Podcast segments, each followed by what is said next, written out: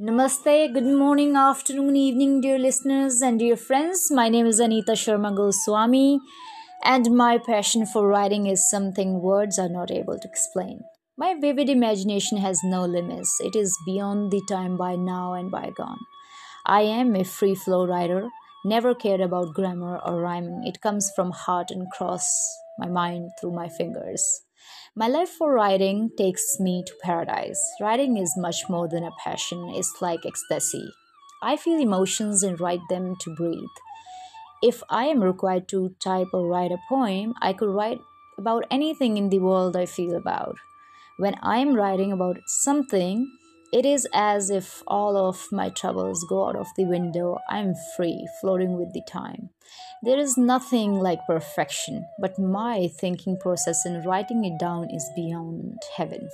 Anytime I write down a story or poem, the first thing I do is record myself reading it loud. If I type a story and feel the need occasionally to share it to the world, I share it on social media. Otherwise, I'm walking, talking enigma. Today, I will recite a poem, and it is written by me. And the name of the poem is I'm the Autumn Wind. I am gentle and dew. I'm scald the tears in yours. I am mumble in the blossom. I coast underneath you, swish around your neck, cuff around your hair, take your breath away.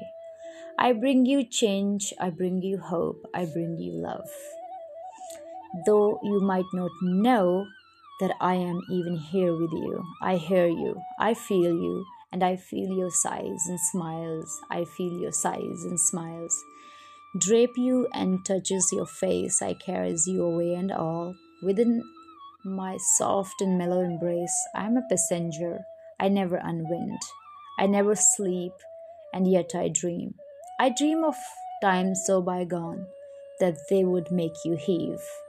I dream of times to hereafter.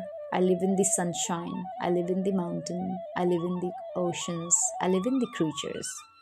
I am immemorial and noble by name, and I know you. I'm walking the streets beside you, and I know you. I touches your hands, and I know you. I touches your body, and I know you. I touches your soul, and I know you. I touches your soul.